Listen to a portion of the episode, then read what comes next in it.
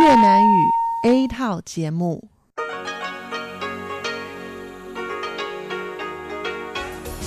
Đây là Đài Phát thanh Quốc tế Đài Loan RTI.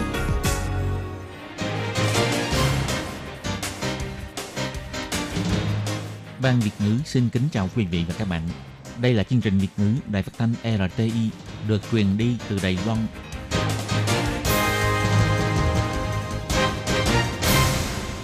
Thiên Nhi xin chào các bạn, các bạn thân mến, các bạn đang đón nghe chương trình của Ban Việt ngữ Đài Tiếng Nói RTI được truyền thanh từ Đài Loan. Hôm nay là thứ Tư, ngày 30 tháng 9 năm 2020, tức nhằm ngày 14 tháng 8 năm canh tý âm lịch. Chương trình của ngày hôm nay bao gồm các phần nội dung chính như sau. Mở đầu là phần tin tức thời sự Đài Loan, tiếp đến là chuyên đề tiếng hoa cho mỗi ngày, cẩm nang sức khỏe và cuối cùng là chuyên mục ống kính rộng. Mở đầu là phần tin tức thời sự lầy Loan với các tin chính như sau. Lầy Loan và Belize ký kết điều ước tương trợ tư pháp về hình sự, trung tay phòng chống tội phạm. Máy bay quân sự Trung Quốc tiếp tục quấy nhiễu vùng trời của Lầy Loan. Lầy Loan thêm một ca lây nhiễm COVID-19 từ nước ngoài và một ca công nhân Lầy Loan bị xác nhận nhiễm COVID-19 khi nhập cảnh Hạ Môn. Chương trình tìm kiếm người mẹ thứ hai mất liên lạc đã giúp vợ chồng giáo sư Liêu Trứng Phủ tìm thấy cô bảo mẫu Wati chỉ sau một ngày. Kỳ nghỉ Tết Trung Thu, 4 ngày liên tục có thời tiết nắng đẹp, sau kỳ nghỉ sẽ chuyển lạnh và có mưa. Tòa nhà 101 sẽ tổ chức bắn pháo hoa mừng Tết Tây 2021 với thời gian là 30 giây.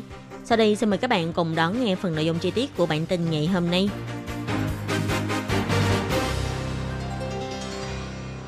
Ngày 29 tháng 9, Bộ Tư pháp cho biết, Lai Loan và Belize đã tiến hành ký kết Hiệp định Tương trợ Tư pháp về hình sự thông qua hình thức ký kết văn bản quốc tế diễn ra tại hai địa điểm khác nhau. Đây là Hiệp định Tương trợ Tư pháp hình sự thứ bảy của Lai Loan, hứa hẹn tạo nên nhiều lợi ích hỗ trợ cho Lai Loan và Belize trong công tác chung tay phòng chống tội phạm. Bộ Tư pháp chỉ ra rằng Lai Loan và nước ban giao Belize khu vực Trung Mỹ đã thông qua hình thức ký kết diễn ra tại hai nước. Trước tiên là vào ngày 26 tháng 9, nghi lễ diễn ra tại Bộ Tư pháp dưới sự chứng kiến của bà Ambassador Diane Haylock, đại sứ của Belize tại Đài Loan. Bộ trưởng Tư pháp ông Thái Thanh Tường đã đại diện cho Đài Loan ký kết hiệp định tương trợ tư pháp về hình sự giữa chính phủ Belize và chính phủ Trung Hoa Dân Quốc Đài Loan. Tiếp đó vào ngày 28 tháng 9, chính phủ của Belize đã tổ chức lễ ký kết tại thành phố Belize do Bộ trưởng Ngoại giao của nước này đại diện cho phía Belize hoàn thành ký kết. Trước đó, Đài Loan đã hoàn thành ký kết hiệp định và điều ước tương trợ tư pháp hình sự với các nước như Mỹ, Trung Quốc, Philippines, Nam Phi, Phần Lan và Nauru. Cho đến ngày 28 tháng 9, sau khi hoàn thành ký kết với Belize, thì đây là hiệp định tương trợ tư pháp về hình sự thứ bảy của Đài Loan ký kết với các nước khác.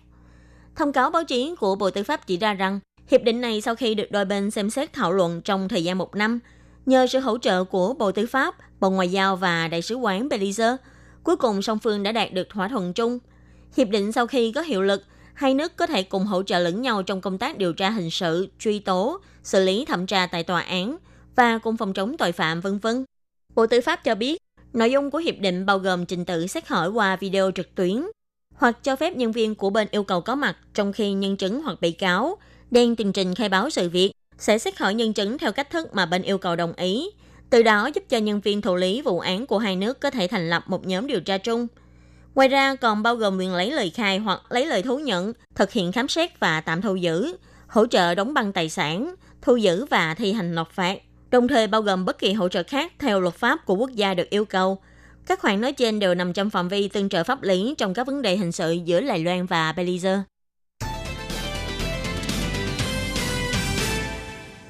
Bộ Tư lệnh Không quân của Đài Loan cho biết, trong ngày 29 tháng 9, Trung Quốc tiếp tục quấy nhiễu vùng trời của Đài Loan.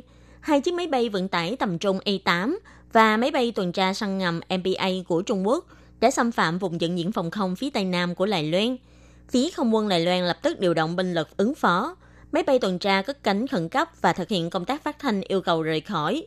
Hệ thống phòng không đào đạn cũng tiến hành công tác theo dõi giám sát. Đây là lần quấy nhiễu thứ 8 của quân đội Trung Quốc trong vòng 16 ngày qua. Tối ngày 29 tháng 9, trên một động thái quân sự tức thời của trang mạng Bộ Quốc phòng Đài Loan đã công bố thông tin có liên quan đến động thái máy bay quân sự của Trung Quốc. Theo Bộ Quốc phòng công bố, vào ngày 24 tháng 9, một chiếc máy bay tầm trung Y-8 và một chiếc máy bay săn ngầm MBA đã xâm phạm vào vùng nhận diện phòng không Tây Nam của Đài Loan. Trước đó, ngày 21, ngày 22 và 23 tháng 9, quân đội Trung Quốc đã lần lượt điều động hai chiếc máy bay tầm trung Y-8 và máy bay săn ngầm liên tục xâm phạm vùng trời của Đài Loan. Ngày 19 tháng 9, có tổng cộng hai chiếc máy bay ném bom H-6, 12 chiếc J-16 và hai chiếc J-11, hai chiếc J-10 và một chiếc máy bay vận tải tầm trung Y-8 tiến vào vùng nhận dạng phòng không phía Tây Nam và Tây Bắc của Đài Loan, đồng thời vượt qua đường trung tuyến của eo biển Đài Loan. Theo ghi chép hàng không và hồ sơ phát thanh, từ 7 giờ cho đến 9 giờ sáng ngày 19 tháng 9, quân giải phóng Trung Quốc tiếp tục điều nhiều máy bay quân sự bay vào eo biển Đài Loan theo nhiều hướng và tầng đợt khác nhau. Không quân Đài Loan thông báo lúc 12 giờ trưa ngày 19 tháng 9, quân giải phóng Trung Quốc đã cho 19 máy bay quân sự, bao gồm 12 chiếc máy bay chiến đấu các loại, gồm hai chiếc J-16, hai chiếc J-10, hai chiếc J-11, hai chiếc máy bay ném bom H-6 vân vân và một chiếc máy bay chống ngầm Y-8. Lực lượng không quân Đài Loan đã huy động các máy bay tuần tra xuất kích khẩn cấp để tuần tra trên không, tiến hành phát thanh xua đuổi các máy bay của đại lục xuất hiện trong vùng trời phía Tây Bắc, Tây và Tây Nam của Đài Loan.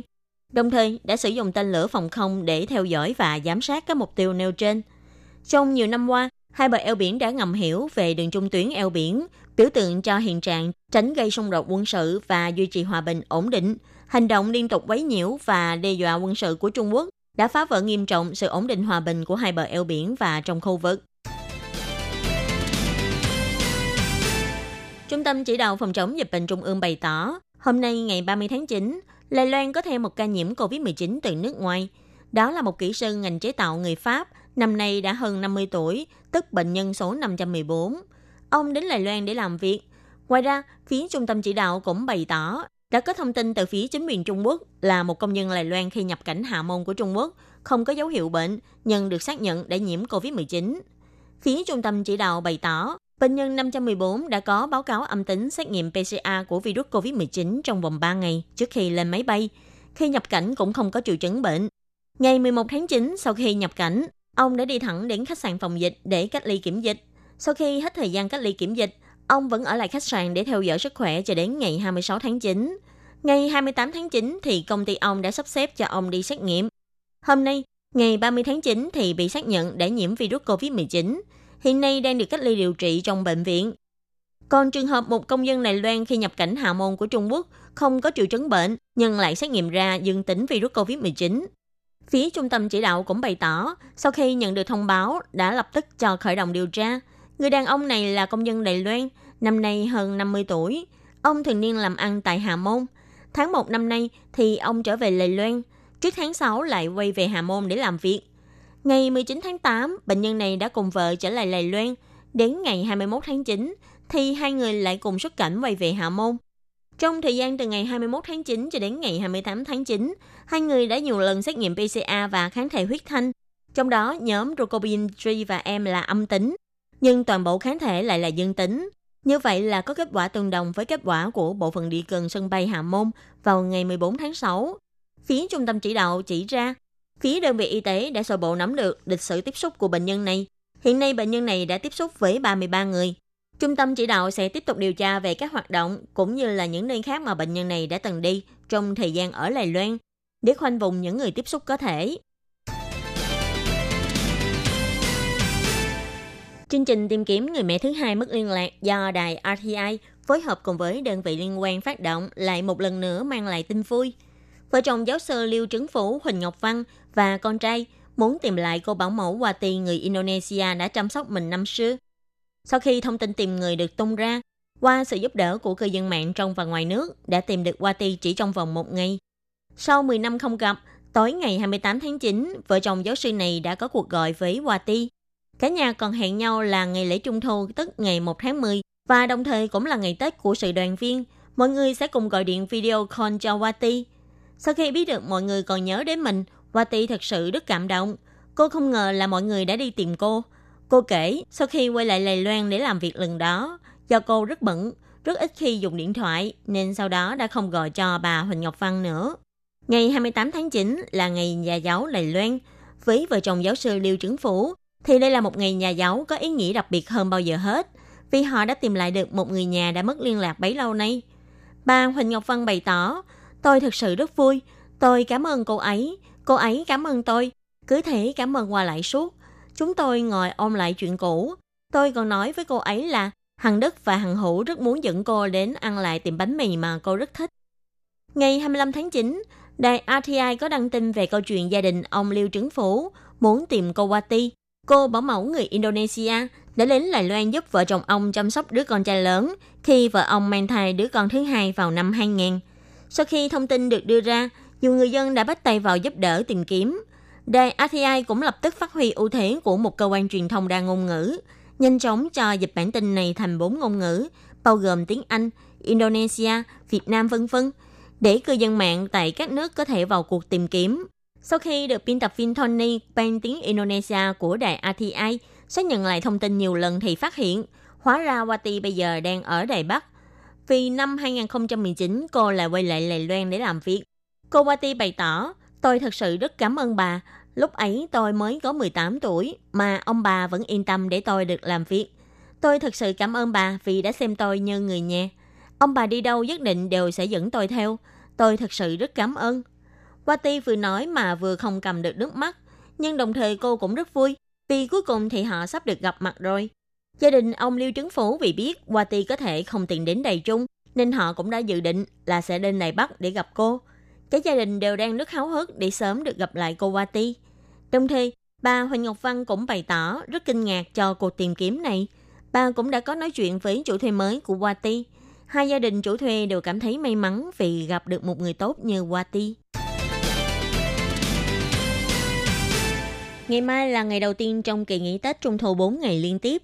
Đa số người dân chuẩn bị kế hoạch du lịch trong nước hoặc nướng thịt chung vui cùng với gia đình, nên rất quan tâm tới thời tiết 4 ngày nghỉ. Cục Khí tượng Trung ương cho biết, từ thứ Năm cho đến Chủ nhật của tuần này, tỷ lệ mưa khu vực Bắc Bộ giảm dần. Từ thứ Sáu cho đến ngày cuối của kỳ nghỉ nhằm ngày Chủ nhật, do cường độ gió mùa đông bắc giảm nên thời tiết toàn Đài Loan có nắng ấm áp, ban ngày có nhiệt độ có khả năng lên đến 33 độ C. Cục khí tượng nhắc nhở người dân nên lưu ý khoảng cách chênh lệch nhiệt độ giữa ban ngày và ban đêm ở hai miền Bắc và Nam sẽ có biểu hiện khác nhau. Ngoài ra, Cục khí tượng cũng cho biết thêm, từ ngày 1 tháng 10, luồng không khí khô sẽ tràn vào phía Nam Đài Loan, khiến cho lượng mây giảm dần. Vì thế, vùng Bắc Trung Bộ và đảo ngoài khơi sẽ có cơ hội được ngắm trăng rằm sáng rọi.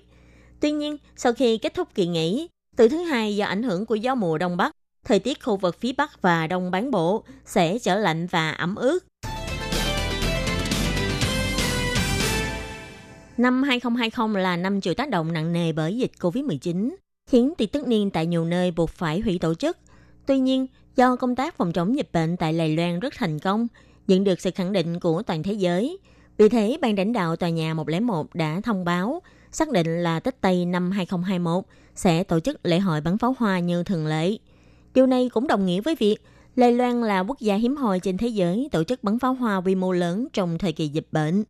Nhưng theo ban quản lý của tòa nhà 101 cho biết, hiện tại thiết kế tạo hình và ánh sáng cho lễ bắn pháo hoa vẫn đang trong giai đoạn thảo luận. Dự kiến sẽ mời đội ngũ thiết kế dày dặn kinh nghiệm, đặc biệt vẫn giữ nguyên thời gian bắn pháo hoa kéo dài 300 giây. Tác giả của cuốn sách du lịch 943 cho biết, nếu như mà lễ hội bắn pháo hoa mừng Tết Tây trên toàn thế giới chỉ còn lại của tòa nhà 101 tầng, thì chắc chắn sẽ có rất nhiều hãng thông tấn quốc tế đến để ghi hình tường thuật. Điều này sẽ giúp nâng cao rất nhiều tần suất xuất hiện của Lài Loan trên truyền hình quốc tế. Hiện mọi người đang rất quan tâm đến thiết kế hiệu ứng tạo hình kết hợp biểu diễn ánh sáng của lễ bắn pháo hoa trên tòa nhà 101. Ban lãnh đạo tòa cao ốc 101 cho biết, hiện vẫn đang trong giai đoạn xem xét thảo luận nhưng sẽ tìm đến đội ngũ thiết kế pháo hoa đã từng hợp tác trong vòng 2 năm qua. Có chuyên gia cho rằng, nếu như lễ pháo hoa tòa nhà 101 tầng kỳ này được tuyên truyền có hiệu quả, thì sẽ có khả năng tạo ra hiệu ứng du lịch trong nước. Tác giả của cuốn sách du lịch 943 cũng bày tỏ, tôi nghĩ sẽ tạo cảm giác vinh quang cho người dân hoặc hy vọng có nhiều người sẽ đặc biệt tới Đài Bắc để ngắm pháo hoa. Nếu là đơn vị duy nhất tổ chức bắn pháo hoa mừng Tết Tây thì thật sự sẽ mang lại giá trị kỷ niệm cho mọi người. Thời gian vừa qua, người dân trong nước chịu tác động của dịch bệnh, khiến hành trình du lịch bị gián đoạn. Vì thế, mọi người đều đang rất mong chờ màn trình diễn pháo hoa độc đáo mang tầm quốc tế của tòa nhà Taipei 101 này. Các bạn thân mến, bản tin thời sự Lài Loan của ngày hôm nay do khi người biên tập và thực hiện cũng xin tạm khép lại tại đây. Cảm ơn sự chú ý lắng nghe của quý vị và các bạn. Xin thân ái chào tạm biệt các bạn và hẹn gặp lại.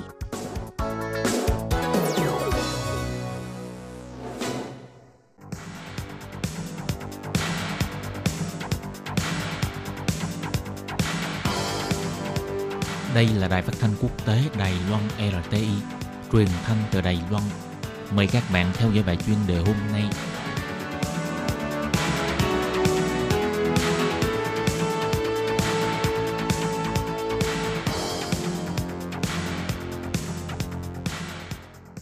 Hello, tôi Kim xin kính chào các bạn. Hoan nghênh các bạn đã đến với bài chuyên đề ngày hôm nay. Các bạn thân mến, trong bài chuyên đề hôm nay, tôi Kim xin giới thiệu với các bạn đề tài các nhà lãnh đạo độc tài đã lộ rõ nhược điểm của mình trong cơn đại dịch COVID-19. Và sau đây, tôi Kim xin mời các bạn cùng đón nghe nội dung chi tiết của bài chuyên đề ngày hôm nay nhé.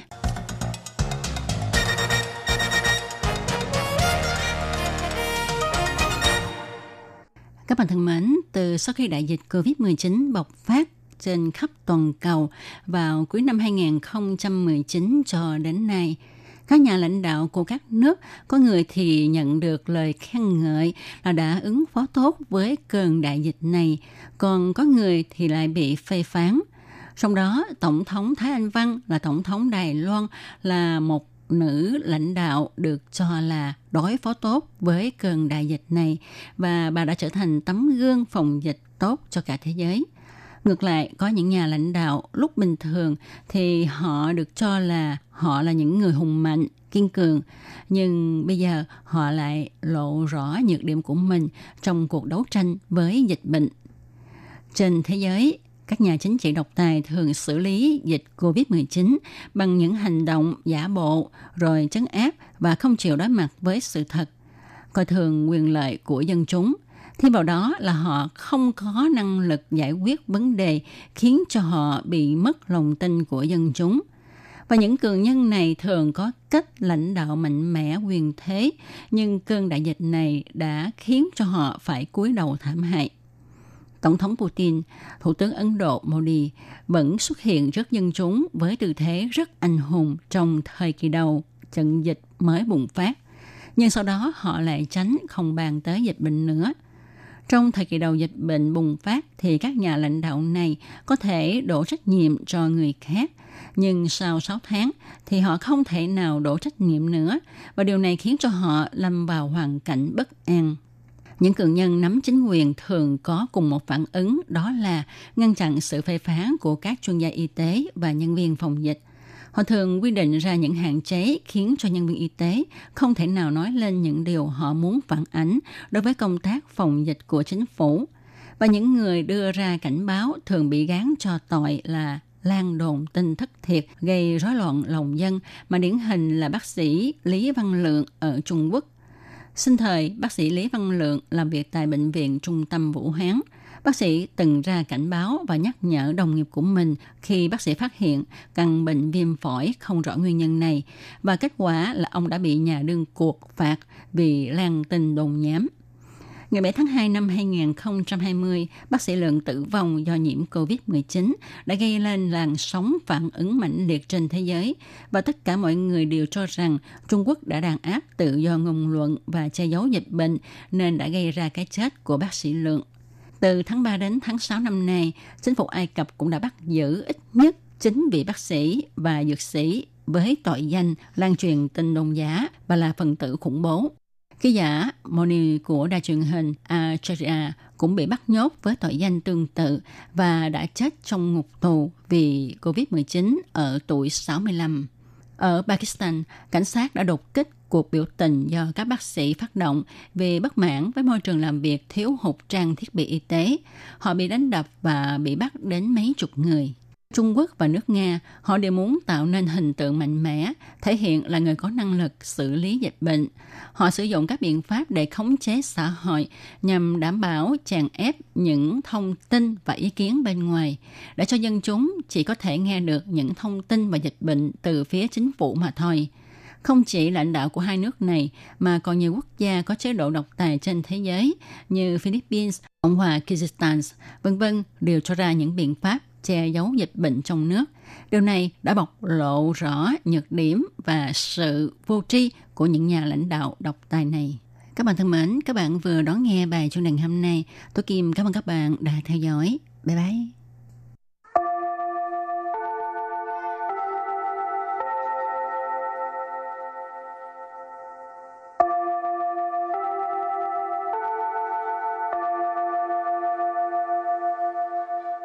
Xin mời quý vị và các bạn đến với chuyên mục Tiếng Hoa cho mỗi ngày do Lệ Phương và Thúy Anh cùng thực hiện.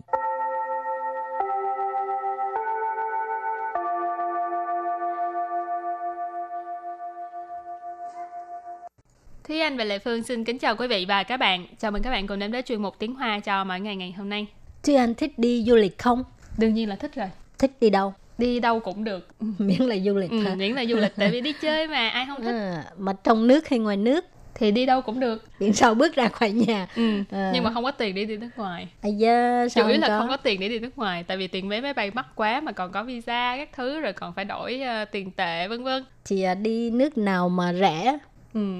Nhưng mà vẫn phải để dành tiền. Vấn đề vẫn là kinh tế. Ừ, rồi hôm nay mình học về à, những từ chắc có lẽ là liên quan tới vấn đề du lịch quá hả ừ đúng rồi thì mình sẽ học về những cái gì mà khi mà đi du lịch mình phải mang theo những gì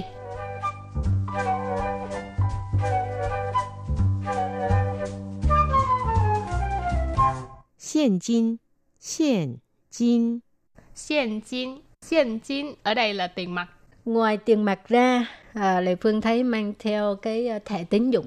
Ừ. Nó rất là thực dụng ha. Ừ. Thì thẻ tín dụng tiếng Hoa gọi là 信用卡，信用卡， 信用卡, thẻ tín dụng.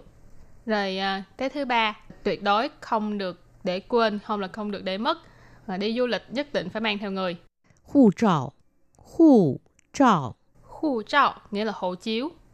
Rồi từ tiếp theo là trước khi mình đi ra nước ngoài, có những nước yêu cầu mình phải làm visa mới có thể đi được. Thì tiếng Hoa gọi là 签证，签证， 签证, tức là visa.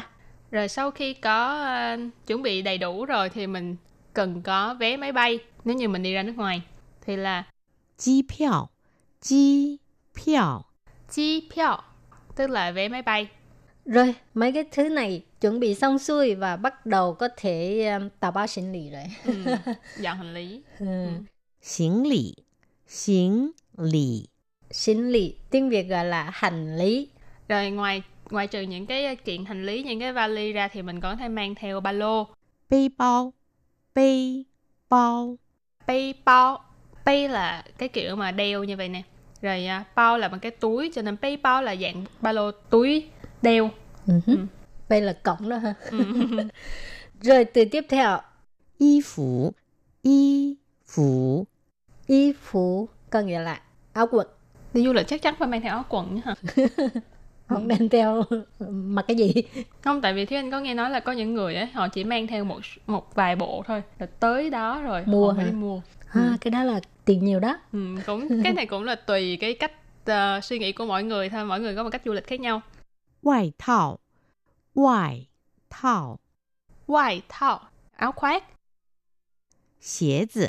Xế zi. Xế zi là giày. Ừ. Lệ Phương đi nước ngoài, Lệ Phương thường đem theo hai đôi giày. Tại đôi lúc sợ mình đi bị ướt hay là gì á, thì có thể thay. Ừ. Thế anh cũng chỉ mang theo là hai đôi giày là cùng.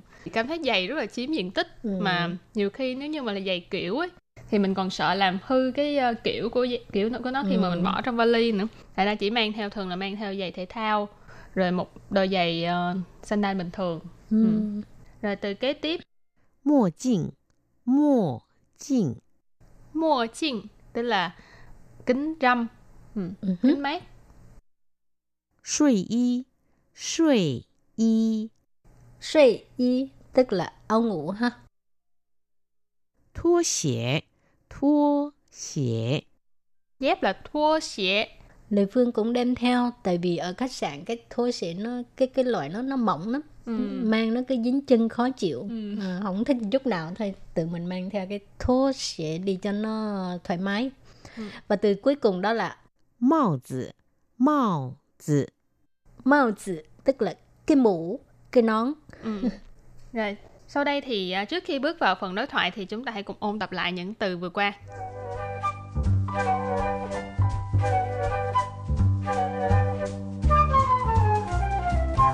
现金，现金， Hiện金ở đây là tiền mặt. 信用卡，信用卡， 信用卡, thẻ tín dụng. 护照，护照， Khu trao nghĩa là hộ chiếu. 签证，签证， Trên trần tức là visa. 机票，机票， Chi票tức là vé máy bay. 行李，行李， Xin lì tiếng Việt gọi là hành lý. 背包，背包， Bay bao. Bay là cái kiểu mà đeo như vậy nè. Rồi à, bao là bằng cái túi cho nên bay bao là dạng ba lô túi đeo. 衣服，衣服， Y phủ có nghĩa là áo quần. Ngoại thảo. Ngoại thảo. Ngoại thảo. Áo khoác. Xế zi Xế zi Xế zi là giày Mô chinh Mô chinh Mô chinh tức là kính râm. Ừ, ừ kính mát. Suy y Suy y Suy y tức là áo ngủ ha. 拖鞋，拖鞋， Dép là thua xie. 帽子，帽子， Mao tử tức là cái mũ, cái nón.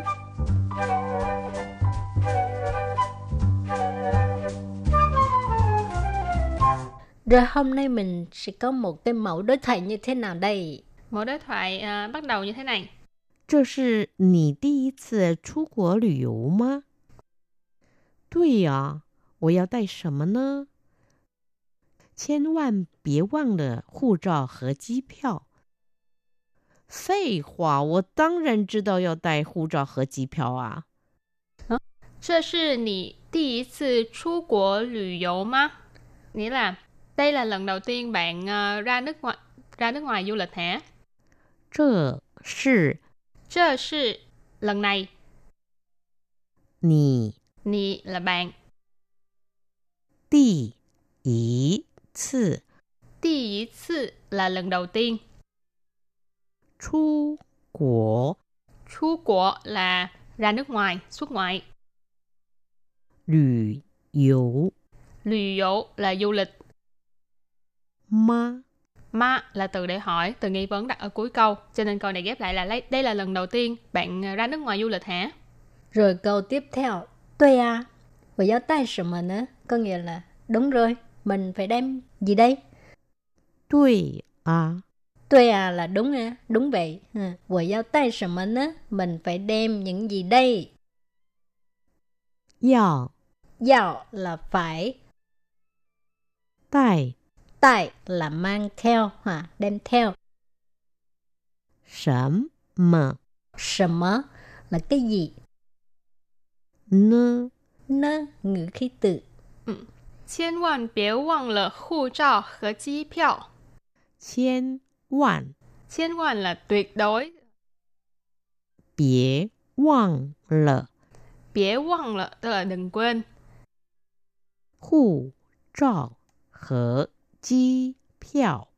Khu trọ và chi piao. Nãy mình có nói khu trọ là hộ chiếu, chi piao là vé máy bay. Cho nên tuyệt đối là không được quên hộ chiếu và vé máy bay. Hảo, câu cuối cùng. Phì hoa. Phì hoa lời nói uh, thừa. Wo tăng rãn chứ đạo. Wo tăng rãn chứ đạo là mình dĩ nhiên biết. Ha. Tăng rãn là dĩ nhiên, tất nhiên. Chứ đạo là biết. Yào tài hù 照和机票。 Giao tay hu trao hơi chi票à, tức là phải đem à, hộ chiếu và vé máy bay. Thì à, hồi nãy cái từ hộ chiếu với là vé máy bay mình học rồi ha. Ừ. Hu trao tức là hộ chiếu, chi票, vé máy bay. Ừ. Và bài học của chúng ta đến đây cũng xin tạm khép lại. Cảm ơn các bạn đã chú ý theo dõi. Bye bye! Bye bye. “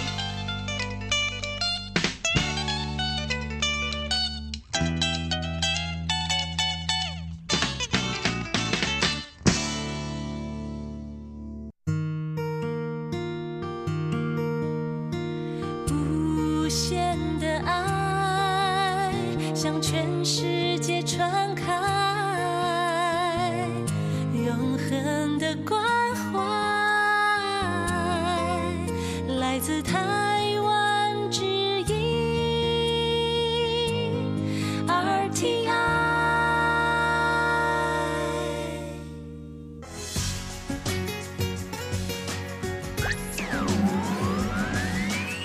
Quý vị đang đón nghe chương trình Việt ngữ Đài RTI truyền thanh từ Đài Loan.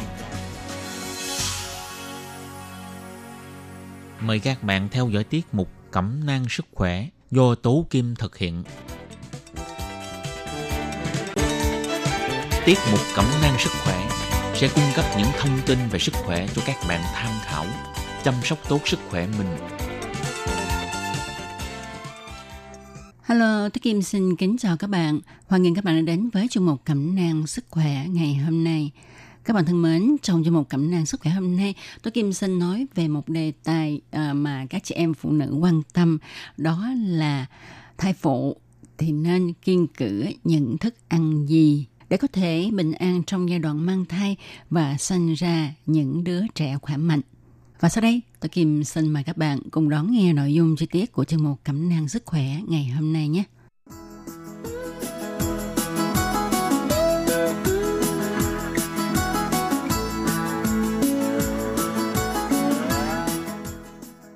Các bạn thân mến, à, như chúng ta biết ha thì ông trời phú cho người phụ nữ thiên chức làm mẹ. Các bậc nam giới muốn làm mẹ cũng không được, phải không? Cho nên đây là thiên chức làm mẹ của người phụ nữ.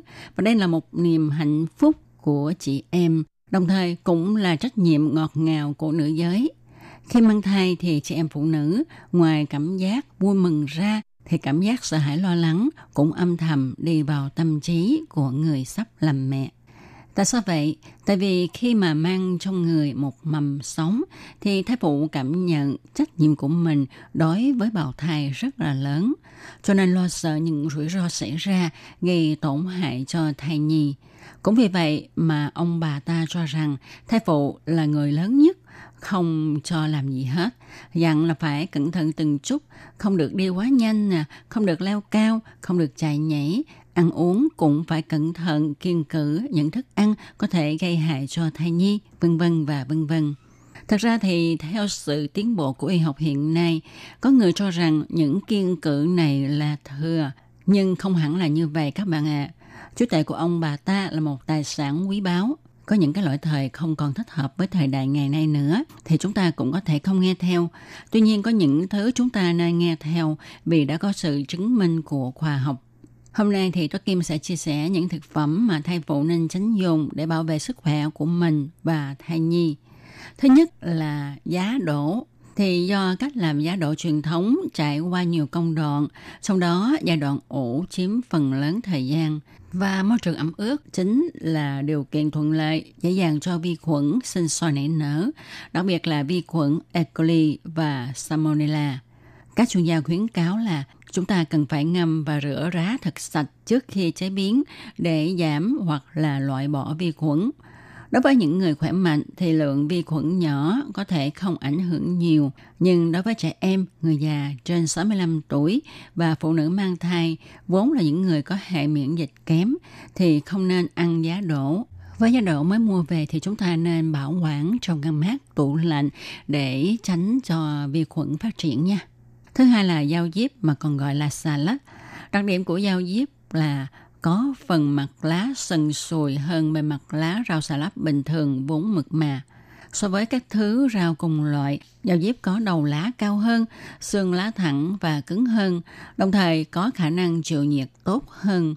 Chính đặc điểm này khiến cho bề mặt của lá dễ lưu lại những vi khuẩn trong quá trình chăm bón Bất kể người trồng dùng phân hữu cơ hay phân hóa học, thuốc trừ sâu, thì việc không rửa sạch rau diếp đúng cách sẽ khiến cho bạn tự rước bệnh về nhà.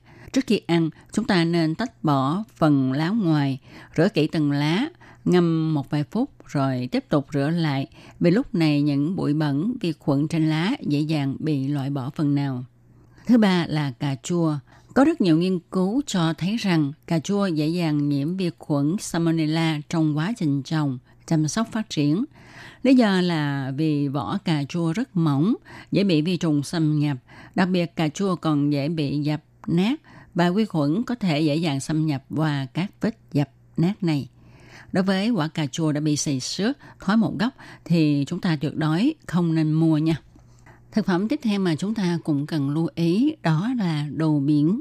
Đối với đồ biển thì chúng ta cần cân nhắc trước khi thưởng thức để đảm bảo an toàn nhất cho em bé trong bụng của mình. Những loại hải sản như là nghêu, sò, ốc dù được chế biến rất kỹ lưỡng nhưng nguy cơ nhiễm khuẩn rất cao từ tảo biển. Có lời khuyên từ những chuyên gia là bạn nên ăn ở một mức độ nhất định, không nên ăn quá nhiều, đặc biệt là ăn hào sống nha. Vì hào sống có thể mang một loại vi khuẩn có tên là Video vulnificus hoặc là các vi khuẩn khác như là Novovirus gây bệnh viêm gan. Đó là vì con hào sống trong môi trường dưới nước, tiếp xúc với nhiều chất thải độc và hóa chất nên nguy cơ nhiễm khuẩn rất cao.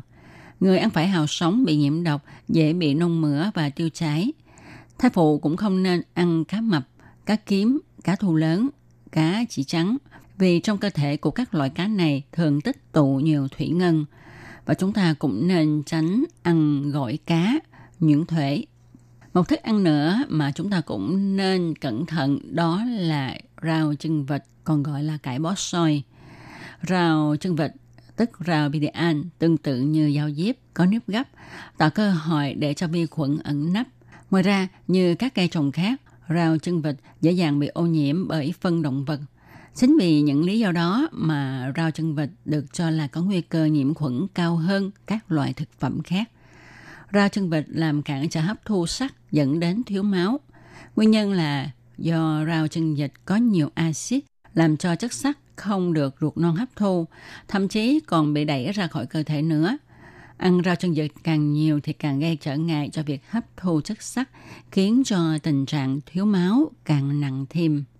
Một loại thực phẩm nữa mà chúng ta cũng nên lưu ý đó là thịt tái sống. Trong tất cả các loại thịt sống bao gồm thịt lợn, thịt bò, da cầm vân vân đều có chứa các loại vi khuẩn rất có hại cho thai phụ. Cho nên chuyên gia cho rằng trong thời kỳ mang thai thì chúng ta không nên ăn bất kỳ loại thịt nào còn sống hay là chín tái.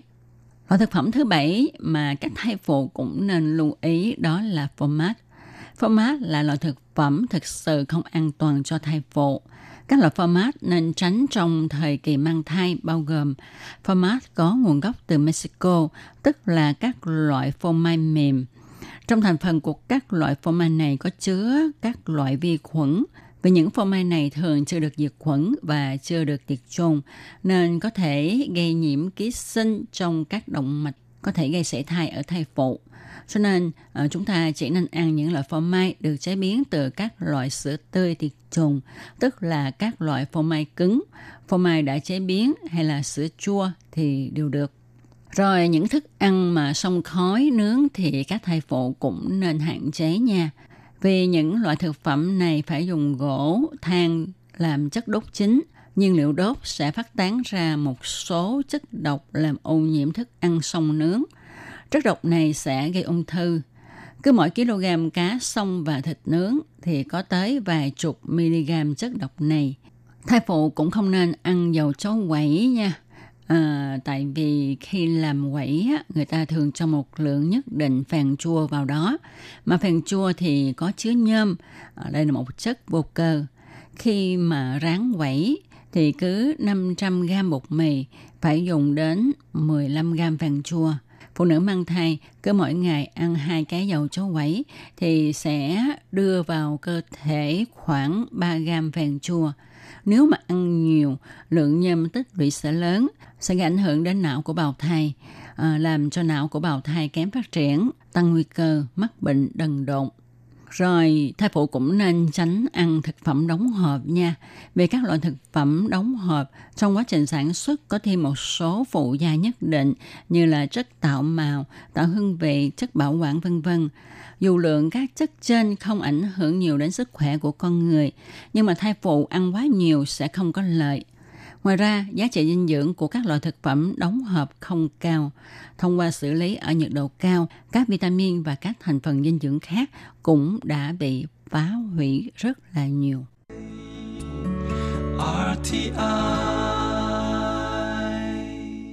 Các bạn thân mến, sau đây chúng ta hãy cùng nhau tiếp tục tìm hiểu xem những loại thực phẩm nào mà thai phụ cần kiêng cữ nha. Như chúng ta biết ha, trái cây tuy rất tốt cho thai phụ, nhưng thai phụ cũng nên chú ý đó là trái nhãn. Theo đông y thì trái nhãn có tính ôn, vị ngọt, rất dễ trợ hỏa. Vì vậy sẽ có hại cho thai phụ, gây tăng nhiệt cho thai nhi, sẽ dễ gây ra khí huyết không điều hòa, làm cho vị khí ngược lên, dẫn đến nôn mửa. Nếu mà ăn trái nhãn hay lâu nhãn trong một thời gian dài sẽ hại đến âm, xuất hiện hiện tượng nhiệt, đau bụng, xuất huyết, có dấu hiệu sảy thai, sinh non. Còn quả đào là loại quả có vị ngọt, tính nóng, cho nên nếu mà ăn nhiều quả đào thì thai phụ sẽ bị xuất huyết. Lòng ở vỏ quả đào rất dễ gây ngứa, rát cổ họng, cho nên thai phụ cũng nên chú ý không được ăn quá nhiều trái đào nha. Như chúng ta biết thì khoai tây cũng rất có lợi cho sức khỏe. Nhưng mà củ khoai tây nhất là khoai tây đã mọc mầm xanh thì có chứa độc tố solanin, còn gọi là chất kiềm sinh vật. Thì phụ nữ mang thai nếu ăn quá nhiều chất này sẽ tích lũy trong cơ thể và gây hiệu ứng dị tật. Ăn khoảng ờ, uh, 44,2 đến 252 gram khoai tây có thể làm cho thai nhi bị dị dạng. Tốt nhất là khoai tây đã mọc mầm thì bất kể là người có mang thai hay không cũng không nên ăn nha. Thai phụ cũng nên tránh ăn đậu phộng vì ăn đậu phộng trong thời kỳ thai nghén sẽ làm tăng các loại bệnh dị ứng, đặc biệt là dị ứng bào thai. Ăn đậu phộng trong thời gian mang thai còn làm tăng nguy cơ mắc bệnh dị ứng cho trẻ nhỏ sau này. Chắc chắn các bạn đã từng nghe nói đến việc người ta dùng đu đủ xanh để phá thai. Đúng vậy, có rất nhiều nghiên cứu cho thấy đu đủ xanh hoặc là đỏ có chứa rất nhiều enzyme và mũ có thể gây nên sự co thắt tử cung với hậu quả là gây sảy thai. Rồi thai phụ cũng nên chú ý với rau sam vì đây là một loại thảo dược tính hàng mát. Thực nghiệm đã chứng minh nước ép rau sam có tác dụng kích thích tử cung rõ rệt, khiến cho mức độ co bóp tử cung tăng lên sẽ ảnh hưởng đến thai nhi. Nếu mà chúng ta uống nhiều quá hay là ăn nhiều rau sam quá thì cũng có thể bị sảy thai đó. Trong thời gian mang thai, chị em phụ nữ nên tránh ăn gừng, ớt, gia vị nóng như bột ngũ vị hương, hạt tiêu vân vân vì dễ làm tiêu hao các thành phần nước trong đường ruột, gây táo bón. hoặc chất Zinger trong gừng gây mỏng mạch máu và góp phần gây ra hiện tượng máu đóng cục. Vì thế thai phụ dùng nhiều những gia vị này sẽ không có lợi. Phụ nữ trong thời kỳ thai nghén có thể dùng gừng trong một số trường hợp như là giảm cân, tuy nhiên không được dùng gừng quá nhiều nha. Rồi chúng ta cũng tránh uống rượu trong khi mang thai, vì rượu có liên quan đến việc sinh non, à, thai nhi chậm phát triển tâm thần, khuyết tật và nhẹ cân. Chúng ta cũng nên hạn chế caffeine, không nên uống quá 300mg mỗi ngày. Vì sử dụng quá nhiều caffeine có thể gây dị dạng cho thai nhi hoặc là sanh non. Như chúng ta biết thì gan động vật giàu chất sắt và vitamin A. Nếu như phụ nữ mang thai ăn quá nhiều gan động vật Đặc biệt là khi thai phụ có dùng thêm các viên thuốc bổ sung vitamin mà chúng ta lại ăn thêm gan động vật quá nhiều thì sẽ khiến cho cơ thể quá dư thừa vitamin A sẽ ảnh hưởng xấu đến thai nhi, thậm chí gây quái thai. Ngoài ra, gan là bộ máy giải độc, là kho chứa chất độc lớn nhất trong cơ thể động vật và khi thai phụ ăn những cái chất độc đó vào cơ thể thì có sẽ ảnh hưởng đến sức khỏe của mình và thai nhi. Rồi nếu mà thai phụ thích ăn sô cô la ha thì cũng không nên ăn quá nhiều nha. Tại vì sô cô la chúng ta ăn nhiều sẽ khiến cho thai phụ có cảm giác đầy bụng, ảnh hưởng đến việc ăn uống. Kết quả là cơ thể sẽ phát phi nhưng lại thiếu hụt các dưỡng chất cần thiết khác để cho thai nhi phát triển. Các bạn thân mến, vừa rồi chúng ta đã cùng nhau tìm hiểu những thực phẩm mà thai phụ cần lưu ý để tránh cho mình và thai nhi gặp những rủi ro bất trắc. Hy vọng là chúng ta đã nắm bắt được những kiến thức này để thuận lợi sinh ra những đứa con khỏe mạnh. Và trong một hôm nay cũng xin được nói lời chào tạm biệt với các bạn tại đây. Tôi Kim xin chân thành cảm ơn sự chú ý theo dõi của các bạn. Thân chào tạm biệt các bạn. Bye bye. RTI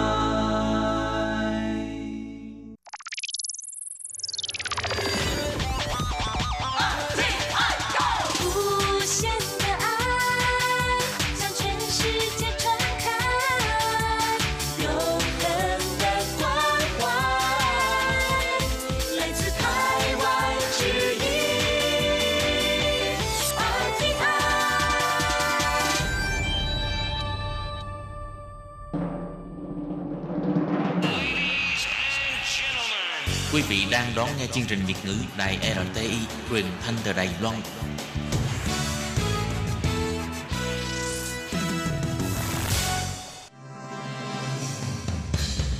Hoan nghênh quý vị và các bạn đến với chuyên mục Ống kính rộng giới thiệu những thông tin Đài Loan liên quan tới ngoại giao, giáo dục, nông nghiệp, khoa học công nghệ, xã hội, vân vân do Hải Ly thực hiện. Các bạn thân mến, Hải Ly xin chào các bạn. Hoan nghênh các bạn đến với chuyên mục ống kính rộng vào thứ tư hàng tuần. Thưa các bạn thì ờ, trong buổi phát vào tuần trước, chúng ta đang được trò chuyện với bạn à, Đặng Ngọc Lân để nghe bạn Lân chia sẻ về à, quá trình chuyển đổi từ khi à, học thạc sĩ và chuyển sang làm việc tại Đài Loan và hiện nay thì bạn Lân đã có thẻ cư trú vĩnh viễn tại Đài Loan. Và sau khi rời khỏi ờ, trường Đại học Ký Nam ở Nam Đầu thì ờ, bạn Lân chuyển sang làm phiên dịch cho một công ty môi giới và hiện nay đang ờ, sinh sống tại thành phố Tân Bắc. Và trong buổi phát vào tuần trước thì bạn Lân đã chia sẻ với chúng ta về những cái kinh nghiệm trong quá trình học, cũng như là khi mà chuyển sang à, làm việc tại Đài Loan thì à, bạn đã tiếp xúc với xã hội Đài Loan như thế nào, cũng như là đánh giá của bạn về à, cách nhìn nhận của người Đài Loan đối với những lao động nước ngoài đến từ các nước Đông Nam Á, trong đó có Việt Nam. Thì ờ, ngày hôm nay Hải Ly xin mời các bạn tiếp tục theo dõi cuộc trò chuyện của Hải Ly với bạn à, Đặng Ngọc Lân để à, nghe bạn chia sẻ thêm về những trải nghiệm cuộc sống của bạn trong ờ, thời gian bạn à, học tập và sinh sống tại Đài Loan. Và bây giờ thì Hải Ly xin hân hạnh được mời Đặng Ngọc Lân trở lại với chương trình hôm nay. À, xin chào Lân. Xin chào mọi người, à, mình là Ngọc Lân, mình đến từ thành phố Hồ Chí Minh. Ừ, lần này như là vào tuần trước chúng ta đang trò chuyện về cái nhìn nhận của người Đài Loan đối với những ờ, lao động người Đông Nam Á tới Đài Loan thì họ có vẻ là nhìn những đối tượng này ờ, coi họ thấp kém hơn người Đài Loan vậy. Dạ vâng. Vậy thì cái điều này nó có ảnh hưởng gì đến cái quá trình làm việc của em tại công ty không? Bởi vì ờ, mình làm là làm phiên dịch mà đúng không? Dạ. Thì dù sao cũng vẫn là mang tính chất là công việc ờ, bàn giấy, làm công việc văn phòng Dạ. thì cái quan hệ với các đồng nghiệp Đài Loan thì em cảm thấy như thế nào? Dạ, à, cá nhân của em thì em nghĩ là người Việt hay người Đài thì cũng có những người có năng lực như thế này, năng lực như thế kia thôi ạ. Chứ ờ, không nhất thiết là người Việt mình là phải thua người ta. À, và cái ờ, trong quá trình làm việc của em ở công ty thì ờ, cái sự tiếp xúc giữa em với mọi người và cái cách nhìn mọi người dành cho em nó cũng ờ, ờ, khá là bình thường và bình đẳng. Từ vì nói chung thì trách nhiệm công việc của mình mình làm ổn ở những cái công việc mà người ta bàn giao cho mình mình cũng không xảy ra sai sót gì Ừ. Ờ, và cái cách mà ờ, hỗ trợ lẫn nhau giữa người Đài và người Việt để mà giải quyết vấn đề Ờ, người ta tìm thấy được cái điểm chung cho nên người, em cảm nhận là mọi người ờ, nhìn với em hoặc là em cảm thấy là cái môi trường này nó cũng khá là thích hợp với em em cũng không cảm thấy là áp lực gì hết hay là cảm thấy là người ta nhìn mình ở một cái vị trí thấp hơn Ừ. Thì ờ, Hải Ly nghĩ rằng là có lẽ là cái điều quan trọng là đa phần người ta chưa tiếp xúc thì người ta sẽ có một cái ấn tượng như vậy. Nhưng mà Dạ. điều quan trọng là khi mà trong cái môi trường công việc của mình thì mình làm như thế nào để người ta có thể thấy được rằng là mình hoàn toàn có khả năng có năng lực không phải như những gì người ta nghĩ thì chắc chắn là người ta sẽ phải có một cái sự đối xử mà nó gọi là hợp lý. Thì thì Hải Linh nghĩ rằng điều quan trọng đấy là ở mình. Dạ vâng Ừ. Ờ, vậy thì trong cái ờ, quá trình mà làm việc ở công ty của Đài Loan á, thì à, em học hỏi được những cái gì từ cái ờ, cung cách làm việc của người Đài Loan? Dạ thì uh, khi mà làm việc chung với người Đài Loan uh, có những cái mà tùy theo cái mức độ yêu cầu của từng người và từng bộ phận thôi. Có những người uh, người ta rất là yêu cầu về cái sự uh, chính xác về thời gian. À, người ta hẹn với uh, công ty công xưởng nếu mà mình chạy hành trình nếu mà mình không đến đúng giờ thì người ta sẽ nhìn mình với lại là một cái uh, suy nghĩ rất là khác. À, cái thứ hai nữa là là người ta phân công công việc rất là chi tiết ở mỗi người phụ trách một bộ phận mỗi người phụ trách một cái bước nào đó trong bất kể là từ việc chạy hồ sơ hay là việc uh, đi đến uh, các công xưởng để mà uh, đưa thông tin tuyển dụng và cái công việc của phiên dịch tụi em á, thì là ờ, đi phụ đạo các bạn uh, lao động có vấn đề hoặc là đưa các bạn đi khám bệnh À, và đôi khi ờ, trong cả những cái quá trình đó mình phải uh, học dần à, mình phải phát triển dần để cái công việc của mình cho nó suôn sẻ Ừ.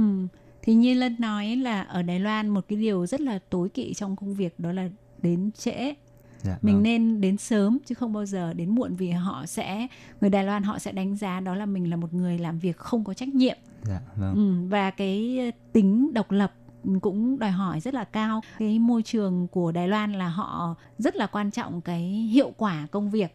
Dạ. Và trong cái thời gian làm việc là ít mà có thời gian rỗi để mình làm những cái việc riêng tư đúng không? Dạ vâng. Ờ, thật ra thì ờ, công việc phiên dịch của tụi em thì ờ, ừm, nói nhàn thì cũng ờ, rất là nhàn nhưng mà lúc bận thì cũng rất là bận. Ờ, người ta cũng ờ, không có áp đặt mình cho lắm. Ờ, chỉ là mình giải quyết tốt công việc của người ta thì người ta cũng ờ, không có gây khó khăn gì cho mình cả. Ồ, Dạ. bởi vì có lẽ là cái công việc của Lân là phiên dịch nhưng mà mình phải ờ, tức là chạy đi chạy lại nhiều Dạ. đúng không? Dạ vâng. Do vậy mà người ta cũng không quá câu nệ so với những người mà làm ở văn phòng. Dạ vâng. Ừ, nhưng mà miễn là cái công việc mà người ta đã giao cho mình thì mình phải hoàn thành thật là tốt. Dạ đúng. Ờ, ngoài công việc thì Lân thấy là những người Đài Loan thì cái tính cách hoặc là cái cách tiếp xúc của họ như thế nào có dễ chịu không? À, dạ em cảm thấy cái văn hóa giao tiếp ở bên đài này nó khá là hòa nhã và thân thiện thì ờ, mình em thì em rất thích là các hoạt động thể thao à, Ừ. thì em quen cũng được ờ, rất là nhiều bạn ờ, yêu thích cái các môn bóng đá nè hay là đi tham gia giao lưu các giải các hội thì ờ, người đài người ta cũng rất là hòa nhã thôi chứ cũng ờ, em nghĩ là tùy cái môi trường và tùy cái tính cách của từng người nữa Dạ. Ừ. Nói chung là mình cũng thấy tương đối là thoải mái, không có gì là làm cho mình quá là khó chịu đúng không? dạ vâng Ừ. Nhưng mà đâu đó lâu lâu mình có bao giờ gặp những cái trường hợp mà mình sẽ nghĩ rằng là ít nhiều người ta vẫn có một cái sự phân biệt đối xử hoặc là kỳ thị không? À, dạ đối với bản thân em thì em chưa gặp qua Ồ. cho nên em cũng cũng không biết cái cảm giác lúc đấy sẽ như thế nào Ừ, có thể Dạ. cái môi trường công việc Dạ. của Lân mình cũng tương đối là là đơn thuần, không ít khi gặp phải những cái việc như vậy so với lại các bạn gọi là các chị em di dân mới thì có Dạ. thể sẽ hơi khác một chút. Dạ. Ừ, và ờ, được biết ờ, ngoài thời gian mà làm việc ấy thì ờ, Lân có những cái thú vui rất là thú vị. Ví dụ như là vừa rồi Lân nói là chơi thể thao này, Dạ, vâng. chơi bóng đá đúng không? Và ngoài ra thì ờ, Lân còn à, được biết đến là một youtuber dạ cái này thì em không dám nhận em chỉ mới bắt đầu thôi ạ. Ờ, bởi vì là à, Hải Ly có theo dõi thì có thấy à, Lân trên YouTube có làm một số các cái clip rất là thú vị Ờ, thì có thể Lân có thể chia sẻ một chút là tại sao em lại có ý định làm cái những cái à, video clip như thế? Và thường Dạ. là khi mà em làm ấy thì em sẽ chọn những cái đề tài như thế nào?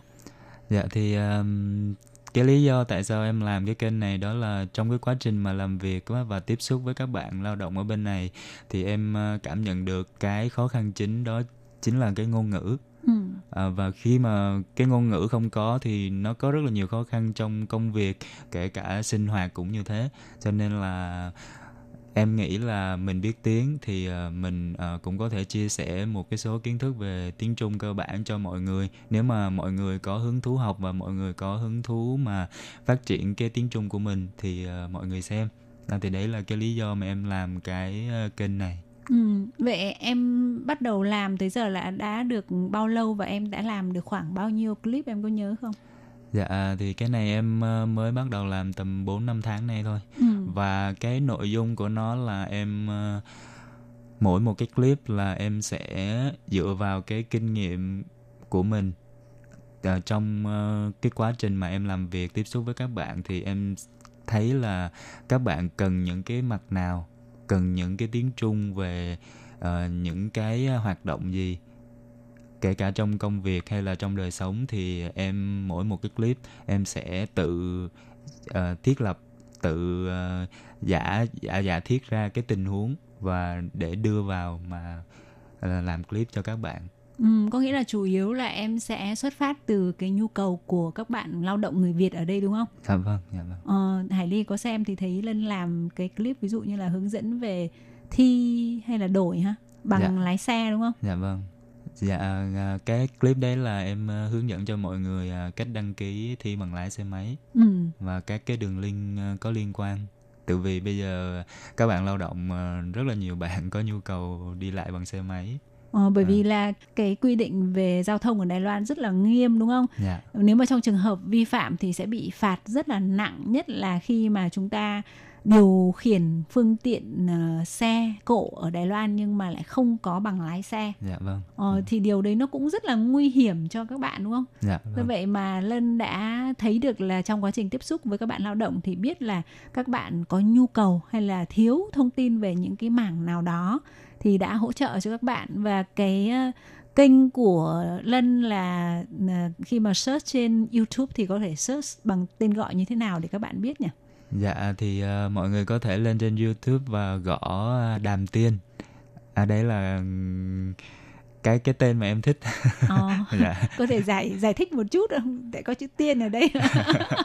dạ thì ờ, đàm á là em ờ, em cũng thích ca sĩ ờ, đàm vĩnh hưng Ừ.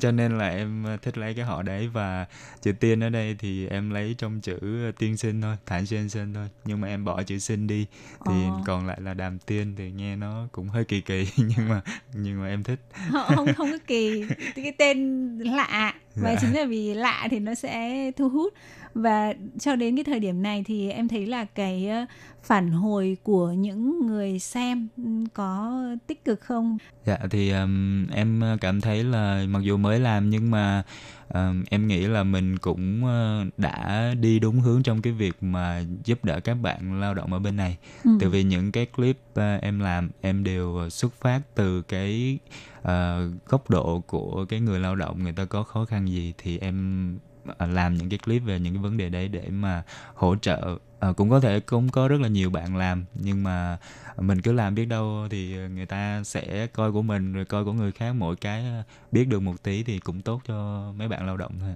ừ. à, hỏi thật lân là bây giờ người ta hay có cái ờ, cái kiểu gì ờ, phấn đấu để đạt nút vàng nút vàng nút bạc gì đó dạ vâng ờ, của của YouTube ạ thì Dạ. không biết là cái mục tiêu của Đàm Tiên thì là chỉ muốn phục vụ các bạn thôi hay là cũng có một cái chiều hướng là mình cũng muốn phát triển để cái kênh của mình có thể thu hút càng nhiều người xem. dạ vâng thì khi mà em làm cái kênh này là em xác định nó rất là rõ cái đối tượng đầu tiên của em đó là các bạn lao động ở bên này. Ừ thì ờ, em nghĩ nếu mà cái đối tượng nó nhỏ như vậy thì cái kênh của mình nó sẽ ờ, khó phát triển đến cái ờ, mức độ mà cô Hải Ly vừa nói nhưng mà em nghĩ thì ờ, phần đầu của cái kênh này em sẽ tập trung vào vấn đề các bạn ờ, lao động và về sau thì em sẽ mở rộng sang ờ, tiếng Trung nói chung Ừ. À, thì lúc đấy em hy vọng là cái số lượt người đăng ký và theo dõi thì nó sẽ ngày càng nhiều hơn. Các bạn thân mến thì để tiếp tục nghe bạn Đặng Ngọc Lân chia sẻ về những kinh nghiệm làm video clip trên kênh YouTube của bạn cũng như chia sẻ của bạn về việc nếu mà chúng ta sang Đài Loan à, lao động thì à, cái à, thời gian ngoài giờ làm việc ra chúng ta nên có những cái giải trí hay là có những cái sự học tập như thế nào để bổ sung, hỗ trợ cho công việc và cuộc sống của chúng ta. Cũng như là bạn Lân sẽ chia sẻ đôi chút về việc là lao động Việt Nam sang Đài Loan nếu mà ờ, muốn ở lại Đài Loan lâu dài thì ờ, không biết là có được hay không. Vậy Hải Ly xin mời các bạn à, theo dõi phần cuối cuộc trò chuyện của chúng tôi trong buổi phát vào tuần sau. Hải Ly xin cảm ơn và thân ái chào tạm biệt các bạn. Bye bye.